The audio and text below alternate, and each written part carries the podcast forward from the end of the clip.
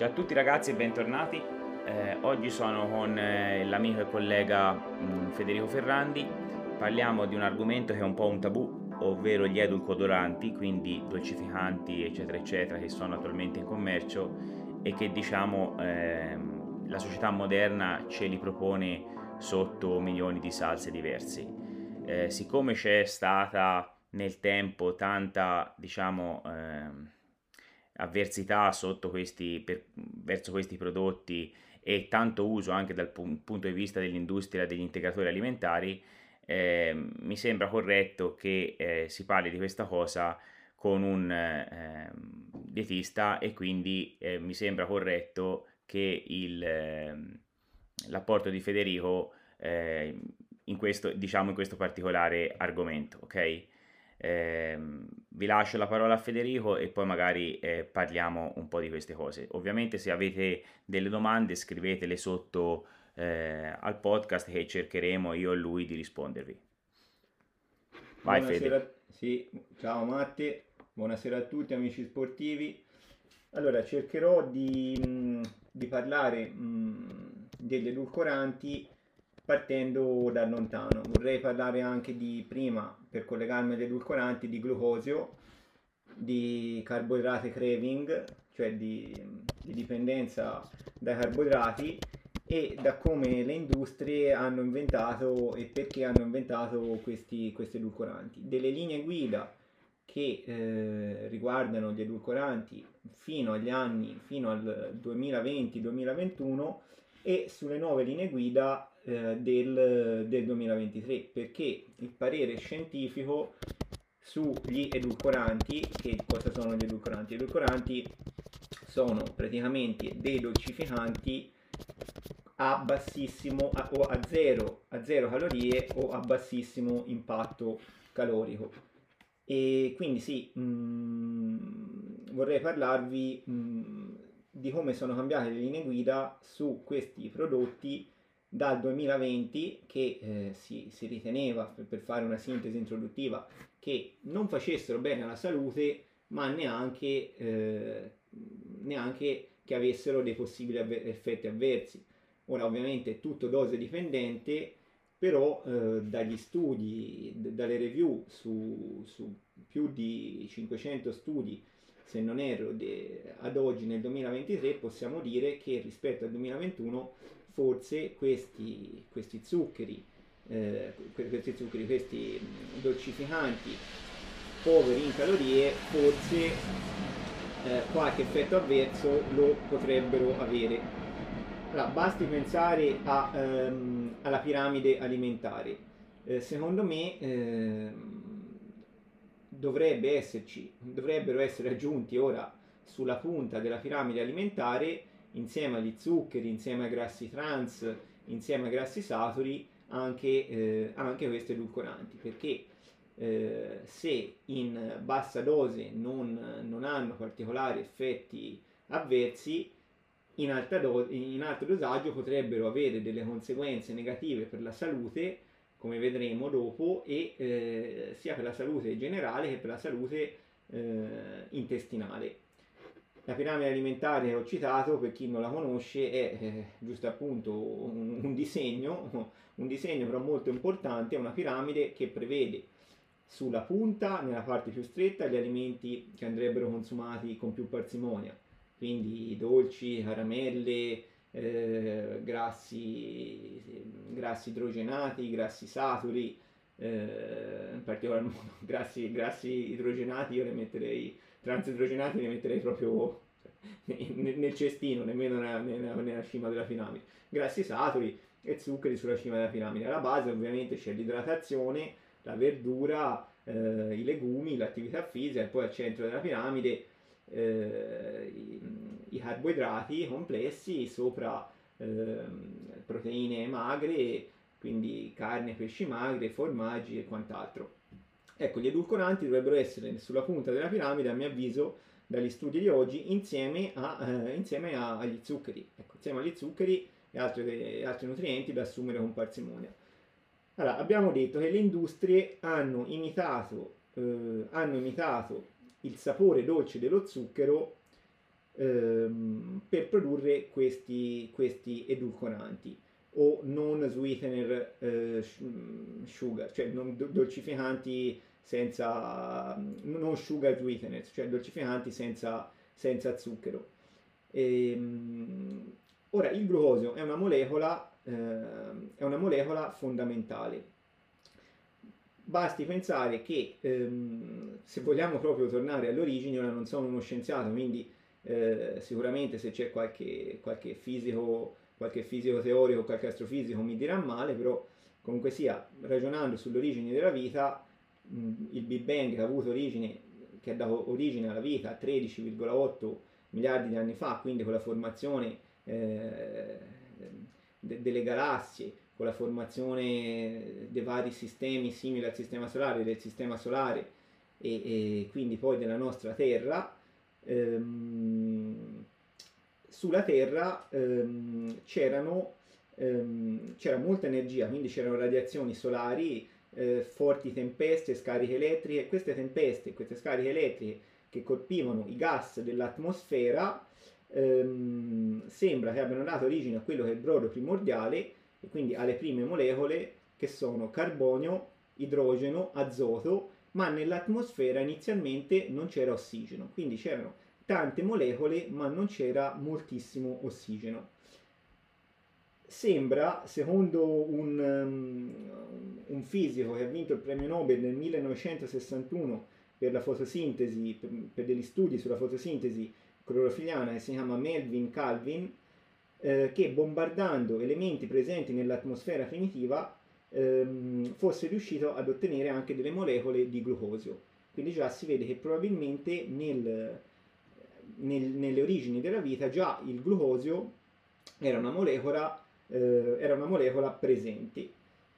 E, ehm, quindi quando queste scariche elettriche e radiazioni solari hanno, bom- hanno, bombardato, hanno colpito queste molecole del gas che eh, circondava il nostro pianeta, che era molto diverso da come, da come ce lo immaginiamo oggi, ehm, si è formato il, il brodo primordiale sembra che la temperatura della Terra, eh, andando avanti eh, negli anni, quindi da 13,8 miliardi di anni fa, da dove ha avuto origine il Big Bang, a 3,7, tra 4,4 e 3,7 miliardi di anni fa, la temperatura della Terra è andata piano piano a diminuire e eh, in questa maniera eh, l'acqua dallo stato, eh, dallo stato di vapore piano piano ha assunto eh, lo stato di liquido e è precipitata sulla Terra e si sono formati mari dove sembra che abbia avuto origine la vita. Ora, le prime forme di vita erano eh, alghe e eh, cianobatteri. I cianobatteri erano mm, praticamente degli organismi, i primi capaci a fare la fotosintesi clorofiliana. La formula della fotosintesi clorofiliana è 6 molecole di anidride carbonica più 6 molecole di acqua più l'energia solare. Qual è il prodotto? Il prodotto è C6H12O6 che è glucosio più ossigeno. Quindi i batteri, ehm, questi cianobatteri, da anidride carbonica, acqua più energia solare, hanno prodotto glucosio, che è poi la fonte di nutrimento ora eh, delle piante che fanno su tutto il nostro pianeta, anche ad oggi fotosintesi clorofiliana, producono quindi glucosio e ossigeno. L'ossigeno, uscendo dai mari, ha eh, riempito l'atmosfera della Terra. In questa maniera pensiamo bene che la vita dal, dall'acqua mh, è potuta, ehm, si è spostata poi sulla terraferma, grazie a questa fotosintesi clorofiliana. E anche qui rientra in gioco la molecola del glucosio. Se pensiamo alle cellule, eh, quindi anche organismi eterotrofi, alle cellule, la glicolisi, di cui tanto si parla nello sport, la, la glicolisi è un meccanismo mh, nel quale da una molecola di glucosio si ottengono due molecole di ATP, una di due di NADH, se non erro, e 2 di filuvato. Anche qui è eh, la lisi del glucosio. Quindi tutto questo, tutto questo, discorso introduttivo, a parte perché è curioso e eh, ogni tanto divagare fa anche bene per cultura, ehm, questo per dire che lo zucchero è una molecola presente eh, fin dalle origini della vita. Fin dalle origini della vita.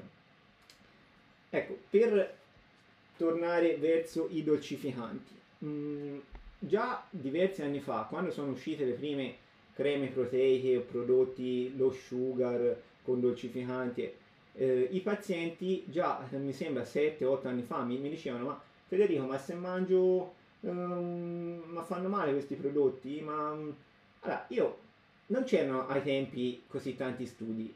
Ehm, quindi io cosa rispondevo?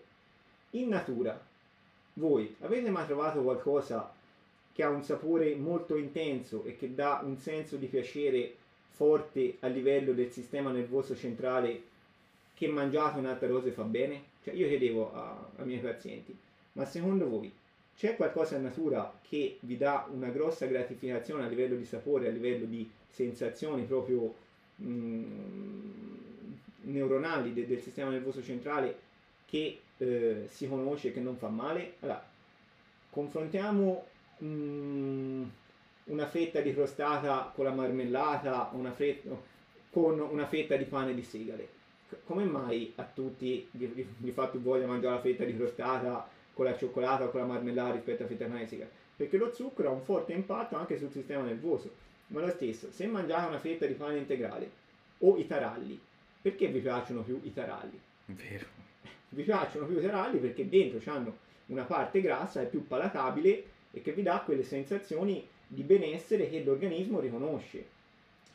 Quindi ehm, la nostra evoluzione ha fatto sì che, ehm, siccome lo zucchero in particolare in caso di, di debolezza è la molecola più veloce eh, ad entrare in circolo e a, e a, ripristinare le scorte di energia, quindi a ridare una sensazione di benessere e di recupero fisico, non a caso abbiamo detto con Matte tante volte che lo zucchero si utilizza eh, quando è che è il momento migliore per assumere gli zuccheri? Nella fase post workout o durante. O durante Esatto, o durante per esempio per gli sport di endurance, come avevamo detto in altri podcast, o post workout per stimolare un pochino la produzione di insulina, ma recuperare eh, glicogeno muscolare. Sì, anche perché la cellula è permeabile, non ha bisogno di insulina, quindi praticamente non, tutto quel processo che fondamentalmente è deleterio per la salute esatto. del, della persona non si scatena. Sì. Cioè, praticamente la, la cellula è permeabile allo zucchero, quindi il glucosio praticamente entra direttamente in cellula e fa tutto quello che deve fare. Esatto, quindi nel post workout, come ci ricorda Matti, ehm, un, po di, un po' di zuccheri anche per recuperare insieme a carbo complessi le scorte di glicogeno sono, sono, sono molto utili. Abbinate ovviamente a una fonte proteica, di proteine a un assorbimento piuttosto veloce come l'amminoacidi essenziali, però ora non voglio, non voglio divagare. Mm, tornando al discorso, eh, quindi sì, di, di, di, di carboidrati, il craving che cosa è? Allora, l'industria alimentare conosce molto bene il, carbodra- il, il craving da carboidrati, cioè dietro alle industrie alimentari che fanno eh, biscottini, yogurt, eh, ci so, c'è gente eh, che, che, ci studia, ci esatto. sono cioè, scienziati, chimici, sanno molto bene che se io mangio eh, zucchero, il pancreas produce insulina e poi la glicemia però scende molto velocemente, direi troppo velocemente se uno mangia solo zuccheri e quindi torna poi quel senso di appetito. Oltre al benessere che dà lo zucchero a livello mentale eh, mh, per un discorso anche di conversione di, di, triptofano a serotonina. Per ora non voglio entrare, la serotonina comunque dà un senso di benessere, ecco. Quindi c'è proprio questo craving e questa dipendenza dai carboidrati. Mm, allora, è quindi giusto mangiare, assumere dosi eccessive di edulcoranti? No, perché facciamo un esempio analogo. Pensiamo alle sigarette, va bene? Allora, se mh, mm, c'è qualcuno di voi che è fumatore, spero, spero di no, pensiamo però alle sigarette. Se uno eh, fuma le sigarette normali, va bene? Mettiamo che smette dalle sigarette normali, da, da, da fumare un pacchetto di sigarette normali, fuma un, le sigarette, quelle, mm, elettroniche. Quelle, quelle elettroniche. Fuma le sigarette elettroniche. Mettiamo che le sigarette elettroniche non facciano male, non dico che non fanno male, eh. fa un esempio. Mettiamo che facciano molto meno male delle sigarette normali, però comunque contengono nicotina. Quindi il vizio del fumo non, mm, non, sparisce, perché comunque anche quelle contengono nicotina. La stessa, la stessa cosa vale per gli edulcoranti perché se la testa sente il, il sapore dolce non, non, si disabituerà da quel craving di sapore dolce. Quindi, se pensiamo agli zuccheri dei nostri antenati, ma anche più semplicemente dei nostri nonni de, de, del 1930, a cavallo fra la prima e la seconda guerra mondiale, E il dolce principale era la frutta. La frutta è però anche ricca di vitamine, di fibra e di, di sali minerali, oltre a non essere tutto glucosio ma avere glucosio e fruttosio. Però eh, l'industria alimentare, inizia, ma in, la chimica in generale, i chimici hanno inventato inizialmente questi dolcificanti per un discorso di diabete, per non dare picchi glicemici. Ora un, dovrebbe, un, un, un diabetico dovrebbe assumere meno zuccheri sicuramente di una persona non diabetica, anche se oggi si dà molto più importanza, come dico spesso, al carico glicemico, cioè al totale dei carburati assunti, che non solo all'indice glicemico, pur restando importante anche l'indice glicemico. Quindi se sono nati dolcificanti per un discorso più eh, patologia, diabete, quindi per permettere magari di, di, di, sentire il sapore dolce un pochino anche alla persona diabetica, eh, le industrie poi l'hanno evolute in, nel creare biscottini, creme. Allora, mh, mm, la mia opinione è che poco di tutto, tra, tranne un veleno, poco di tutto tranne un veleno si può assumere, quindi non è che se uno mangia due cucchiaini una volta ogni tanto di crema proteica o eh, si mangia un chewing gum c'ha, eh, io per esempio ho il vizio sbagliato dei chewing gum, quando, quando guido eh, ogni tanto mi mangio qualche chewing gum perché eh, mentre penso con, come antistress, però anche lì c'è lo xilitolo che è un edulcorante. Ehm, quindi comunque in piccole dosi non, non, non le voglio additare, però mh, mm, non bisogna abusarne secondo me dobbiamo disabituarci piuttosto dal sapo- ehm, dall'idea di avere per forza il sapore dolce. Cioè, eh, è come il sale. Se una per- la persona anziana smette di sentire eh, il sapore del sale, gli sembra tutto sciocco e quindi mette sempre più sale. Vero. È ipertesa magari e quindi poi gli peggiora piano piano lo stato di salute. Lo zucchero fa uguale, più uno ne mangia e più che uno ne vorrebbe mangiare c'era uno studio, vabbè, c'era un vecchio studio ehm, che mm, praticamente spiegava come addirittura sembra che certi batteri dell'intestino, per esempio la candida, che non è un, bat- eh, non è un batterio, comunque la candida, che eh, è tip- tipica, mh, mm, tipica, femminile, anche questa de- delle ragazze, insomma delle donne, si nutre di zucchero, quindi per esempio chi soffre di candidosi dovrebbe ridurre lo zucchero, ma ci sono tanti altri batteri. Non la sapevo questa cosa è la candida, sì, la candida è recidivante, è recidivante e se, mangiano, se uno mangia tanti zuccheri lei è contenta, insomma si, si, rafforza, si rafforza. E ci sono anche altri batteri che addirittura sembra che se uno esagera con gli zuccheri, siccome i batteri si nutrono molto volentieri degli zuccheri, in quanto è una molecola, come abbiamo detto, primordiale, producono dei neurotrasmettitori in grado di influenzare, sembra addirittura, ehm, il pensiero e indurci a mangiare ancora più zucchero. Ora, ovviamente, qui servirebbero altri studi di conferma, però era sicuramente interessante anche, anche l'idea. Mm.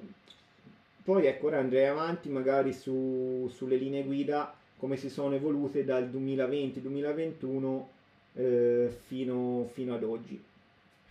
Allora, partiamo dalle linee guida dell'EUFIC, dai dati EUFIC del 2021. Come ho detto, eh, l'idea sui eh, dolcificanti è cambiata dal 2020 al 2023, sono molto diverse le linee guida. Parto da quelle vecchie. Allora, l'EUFIC è il Consiglio europeo di informazione sull'alimentazione. Ehm, viene definita come dolcificante sost- una sostanza naturale o di sintesi capace di conferire sapore dolce a bevanda o alimento si trovano, come ho detto, biscotti, yogurt, creme proteiche, chewing gum, caramelle, non so, bevande analcoliche e quant'altro.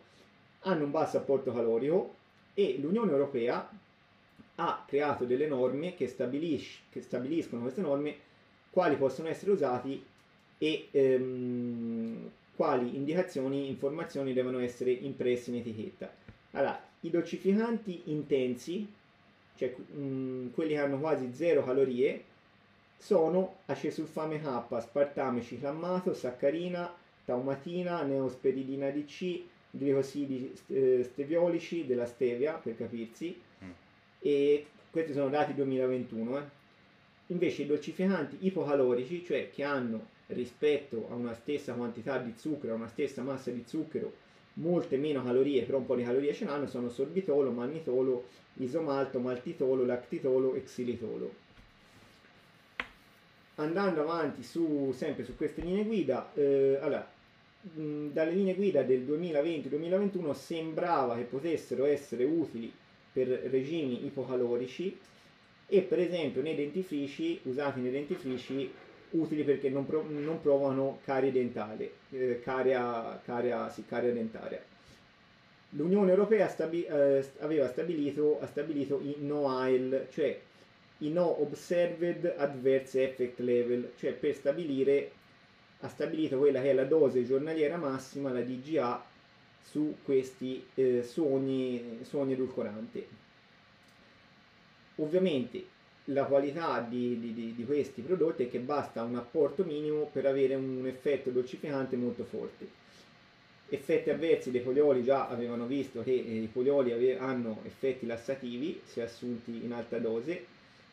L'aspartame avevano già eh, scoperto che contiene una fonte di fenilalanina, quindi è da evitare per chi soffre di fenilchetonuria, perché ovviamente non lo può metabolizzare e eh, avevano visto che sì, i dolcificanti riducono quello che sono i livelli di zucchero nel sangue dopo il pasto, però questo è abbastanza scontato perché ovviamente non avendo calorie eh, è normale che riducono gli effetti di eh, i livelli di zucchero nel sangue. Non per questo però riducono il craving da carboidrato.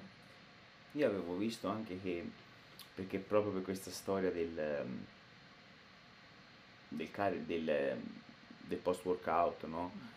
E, ehm, o anche ad esempio delle diete low carb che praticamente è veramente maniaci ad esempio del, della dieta eliminano totalmente tutto. E eh, spesso e volentieri eh, leggendo vari post di, di, ragazzi che conosco molto bene, non ne faccio nomi, però leggevo che anche tutta questa dolcificazione, quindi ad esempio anche le proteine in polvere al cacao, alla vaniglia, tutti questi aromatizzanti ad esempio vanno comunque a incidere ad esempio nel culturismo su una forma veramente top anche perché ci, da studi sembra che nonostante non eh sì nonostante non, ha, non vadano a, ehm, a introdurre zuccheri però stimano comunque l'insulina come esatto, se esatto. tu li introducessi sì. questa è un po' eh, una cosa infatti poi ad esempio anche mi ricordo quando facevo io le competizioni di culturismo, ad esempio, mm. ehm, ne parlavamo prima, nel momento più adatto per inserire carboidrati rapidi, quindi zuccheri, è durante l'allenamento o il post workout, no? Nel post workout ad esempio ci fu un periodo dove nel culturismo non usavamo più gli zuccheri, ma usavamo ad esempio le proteine isolate, perché si era visto che anche quella proteina si riusciva ad andare a creare quello spike di insulina per creare l'anabolismo, fermare il catabolismo, eccetera, eccetera. Molto probabilmente questo spike di insulina era portato anche dagli aromatizzanti che erano proprio dentro, quindi cioccolato, che poi io ascoltavo, um, ora come sai, eh, mi sto formando tanto anche sull'endurance perché la pratico, no? Quindi un po' come ero malato dall'aspetto della forza e del bodybuilding, sono diventato un po' ossessionato dallo scoprire le cose di qua e banalmente per farvi capire quanto il cervello umano è dipendente dai, dagli zuccheri solo per la questione anche del, ehm, dell'appagamento, ok? Fare un test massimale su una spin bike, ehm, sono stati fatti test dove a degli atleti venivano somministrati zuccheri in bocca e poi sputati, ok? Oppure veniva somministrata acqua. Ecco, a coloro che venivano somministrati i zuccheri in bocca e poi sputati riuscivano a completare meglio il test. Perché? Questo mi sono reso conto anch'io. Se io durante una pedalata introduco spesso zucchero, quindi roba dolce, è come se io gratificassi il mio cervello di un qualcosa, mentre in realtà pedalare, specialmente se spingo tanto, è puro sado, sadomasochismo, quindi è dolore, no? E molto probabilmente questa, questa contrapposizione di zucchero a pagamento, bici, dolore, riesce magari a sopportare meglio la fatica, capito? Bella sta cosa, bella. È una cosa, guarda... Solo se uno la, la, vive tutti i giorni come fa mate sulla bicicletta, ecco, sono cose, vedi, per esempio, se segui nei libri... No, non le trovi. Non si trovano. No, ma queste cose qui io le, le ho, ti ripeto, cioè comunque sì, no? poi seguo delle persone comunque anche a livello che poi io penso che la più grossa formazione, poi magari ne parleremo anche in un podcast, dato che abbiamo speso veramente tanti soldi sia di, di formazione, però la più vera formazione la si fa seguendo ad esempio persone che o sono più brave o vanno di più o hanno più competenze semplicemente perché hanno iniziato prima. E è questo fondamentalmente perché purtroppo veramente le cose il grosso nei libri magari ce lo può trovare ma poi determinate situazioni o vai a, a cercare di, di, capire quello che fanno gli atleti d'elite oppure quello che viene fatto ai test ad esempio negli atleti d'elite perché un test del genere è un test per capire se um, determinati quantitativi di carboidrati ad ora aiutano la prestazione o meno e questo ovviamente ha un senso nell'atleta elite, no? nell'amatore magari che fa 6 ore settimanali perché come si è detto tante volte nelle low carb o high carb cioè non ha senso una persona che si intasa per fare 6 ore di allenamento settimanali no. fa peggio che meglio no? E niente quindi questo ecco. No, scusami se ti ho interrotto. No no no interessantissimo anzi un intervento utilissimo che mi aiuta, anzi mi ha fatto venire in mente anche un'altra cosa, sempre mh, per riparlare del, dello zucchero. Ora mi sfugge in questo momento il nome della pratica, ehm, però eh, questo fatto che lo zucchero comunque dava quella, ridava quel, quel brio, ridà quel brio all'atleta, per esempio mi ricordo che calciatori in, magari in sovrappeso che stanno che devono perdere magari 2-3 kg, no? che stanno seguendo una dieta eh, bassa, bassa, in calorie, eh, c'è una pratica, non so se ti ricordi il nome Matte, che praticamente fanno il gargarismo con l'acqua e lo zucchero, con la borraccia e poi la sputano. La il sentire sì, dolce, il sentire sì, l'acqua in bocca gli leva eh, la sete, gli ridà l'input a livello nervoso e si usava per calciatori eh, che magari non, non, sono in regime di devono perdere peso in sì, un tot di tempo sì, per non mettere troppi zuccheri. Sì, certo, certo.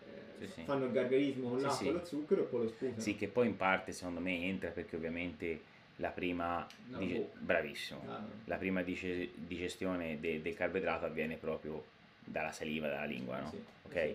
Però ehm, molto probabilmente entra un quantitativo che in linea di massima è poco, poco importante, quindi impercettibile su quello che è la, la mole di eh, diciamo carboidrati che deve mangiare la persona esatto. e, e, paradossalmente però la performance migliora. Sì. Il focusing, ad esempio, un'altra cosa mm. che fa tantissimo il carboidrato è il focusing, cioè negli atleti di endurance proprio eh, spesso senti dire se ti va fuori ho le gambe vuote, le gambe vuote spesso è perché molto o non hai ricaricato abbastanza o eh, non hai abbastanza comunque glicogeno muscolare.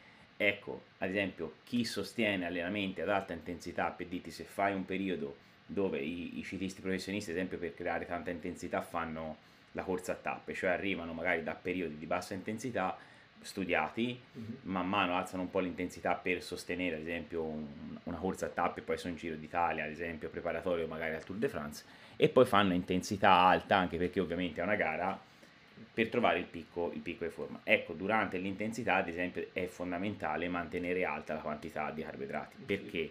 Perché anche psicologicamente eh, il restore dei carboidrati ti permette di spingere, quindi hai più focusing mentale, capito? Anche, l'aspe- esatto, anche l'aspetto mentale è una cosa importante. Bella sta cosa, bella, bella, bella.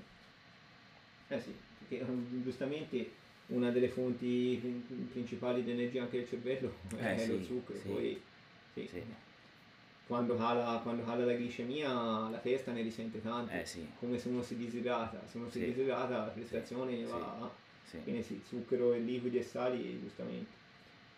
Allora, finendo sulle linee guida del 2000, quelle più vecchie diciamo, mh, mm, vabbè del craving ho già parlato, allora, si iniziava già a parlare dolcificanti e cancro, allora mh, dati de, del, a cavallo fra il 2016 e il 2019 dell'EFSA e della, e della Food and Drug Administration, si parla del 2016-2019, l'EFSA è l'Agenzia Europea di Sicurezza Alimentare, Food and Drug Administration è quella americana, se non ricordo male ehm, i dolcificanti in commercio, dicevano che i dolcificanti in commercio non causano cancro nelle giuste dosi, ovviamente non ci vuole l'abuso. Questi sono dati del 2016-2019 eh, le nuove linee guida, le nuove linee guida eh, della, sia aggiornate dell'EUFIC che della WHO, cioè della World Health Organization, ehm, hanno, hanno, esaminato un anno di studi praticamente e eh, sono uscite delle raccomandazioni contro l'abuso di questi non sweetener, ehm, di questi dolcificanti eh, a, basso, a basse calorie, di questi edulcoranti, gli NSS, non sweetener sugars. E, mh, mm, sembrava che potessero essere utili per controllare il peso corporeo, però sembra che un, un uso continuo di questi dolcificanti, ripeto, sono, è, un, è un esame di diversi studi, però anche loro stessi dicono che servirebbero molti altri studi per confermare eh, quanto sto per dire, quindi non bisogna fare subito allarmismo, servono altri studi, ci, ovviamente ci penseranno gli organismi scientifici competenti, eh, quello che dicono è che un, un, eccesso di questi dolcificanti sembra che aumentino il rischio di diabete di tipo 2. Ora, non si è capito bene se aumentano il rischio di diabete tipo 2 per un effetto intrinseco di, di, di certi dolcificanti o semplicemente per il craving a carboidrati che la gente comunque sia, se abusa di, di sapore dolce, che sia un sapore dolce calorico o un sapore dolce non calorico, comunque sia non ha imparato un'educazione alimentare. Però sembra ci sia un aumento del rischio di diabete 2 a dati 2023. Addirittura in certi casi aumento di malattie cardiovascolari, aumento di mortalità negli adulti, possibile aiuto per la perdita di peso, ma con eh, poca, ehm, con, poca con studi contrastanti, diciamo, e aumento del rischio di obesità, aumento del rischio di ipertensione e addirittura qualche dolcificante sembra, anche se le evidenze sono minime, che possa portare anche cancro alla vescica. Quindi il riassunto è aumento del rischio di diabete 2, rischio cardiovascolare, mortalità, cancro alla vescica, mi sembra lo studio era relativo alla saccarina, se non mi ricordo male, però piccole evidenze, e che eh, donne gravide avessero un lieve aumento di parto pretermine se eh, fanno un abuso di edulcoranti. Però, come ripeto, prendete con le pinze tutte queste cose che ho detto, sono dati della WHO, quindi della World Health Organization, non sono dati presi da diversi studi, però eh, come si dice sempre, servono molti, ancora altri studi probabilmente per confermare tutto e scrivere altre nuove linee guida, anche se quelle del 2023 sono meno permissive verso questi dolcificanti rispetto a quelle del 2020. Ti faccio Quindi, una domanda un po' diciamo antipatica. Eh. Te nel caso quale utilizzeresti di quelli a, a disposizione? Eh. Se proprio tu non ne potessi fare meno. Allora, questa è una domanda difficile è una domanda difficile perché in realtà tutti questi 500 studi vanno a beccare e a, mm, a minare quasi tutti, quasi tutti. Quasi tutti. Forse, allora, tendenzialmente mi verrebbe di andare sulla stevia che perlomeno deriva da... perché è un, è un pochino più naturale, naturale. Sì. però anche, su, anche la stevia è stata sottoposta, ora non mi ricordo nello specifico. Anche se poi il, il sapore ah. della stevia eh, è veramente orribile, eh, ad esempio sì, nel caffè sì. o nel tè, cioè a questo punto meglio prendere, penso, la materia prima buona e provare a, a, a oh, berla così. O meglio ancora, io direi... Miele. Miele, allora se uno è diabetico magari eh, certo. ha bisogno di sentire quel minimo di sapore dolci, se mette un pochino di stevia, comunque un pochino di dolcificante nel caffè, magari il signore di una certa età che ha magari 80 anni, cioè non è che che, che l'ammazza a 80 anni, 85 anni il, il gocciolino di dolcificante certo, o certo. Um, ma, ma, nemmeno se un ragazzo si mangia due cucchiai di crema proteica, che ne so, crema proteica al pistacchio perché gli ci va che non ha zuccheri c'è un po' di dolcificanti. L'importante secondo me è indipendentemente da quale si usa non abusare. Poi usciranno ancora studi più specifici su eh, magari dei dolcificanti che verranno aggiunti o rimossi da, da, dal commercio, questo è possibile e consiglio mio però se uno non ha il diabete non ha patologie la vecchia marmellata fatta in casa però no, marmellata della nonna fatta in casa possibilmente con però con pochi zuccheri o il miele che sono più naturali sicuramente eh, secondo me ci fanno meglio alla salute ecco, questa è un'opinione mia perché ciò che crea la natura ciò che crea la natura secondo me eh, a livello salutistico non può competere su, eh, sugli alimenti che poi ha creato, che ci ha messo poi le mani l'uomo. Sì. Basti pensare anche, eh, ma anche stessi, allo stesso pane, pane 00, farine 00 raffinate o alla stessa, non lo so, a un, a un miglio, a un grano saraceno, una quinoa, un amaranto, un cereale, uno pseudo cereale che, eh, che creato la natura. Ecco. Sì, sì. La natura ha un'evoluzione di, di milioni, milioni, miliardi di anni e l'uomo è arrivato e si fa gli esperimenti, insomma, si creano, si mette mani in cose che in realtà comunque forse sono già perfette così come sono in natura, ecco, questa è giusto un'opinione. Sì, sì. E niente, penso che più o meno anche su questo argomento una Bene. nostra opinione si è espressa. Come sempre ragazzi, se vi è piaciuto il podcast ricordate di valutarlo, vi ricordo i miei contatti, Strength by Matteo Cresti su Instagram e su Facebook, e il mio sito internet matteocresti.it se eh, siete interessati a consulenze online o consulenze dal vivo. Vi ricordo anche che è presente il nuovo canale Instagram del podcast, performance underscore 360. E, Fede, ci puoi dare per favore i tuoi contatti almeno. Sì, allora a me mi potete trovare su um, Instagram come doc-ferrandi, su Facebook come Federico Ferrandi CISSN, eh, dietista, e um, su Nutridoc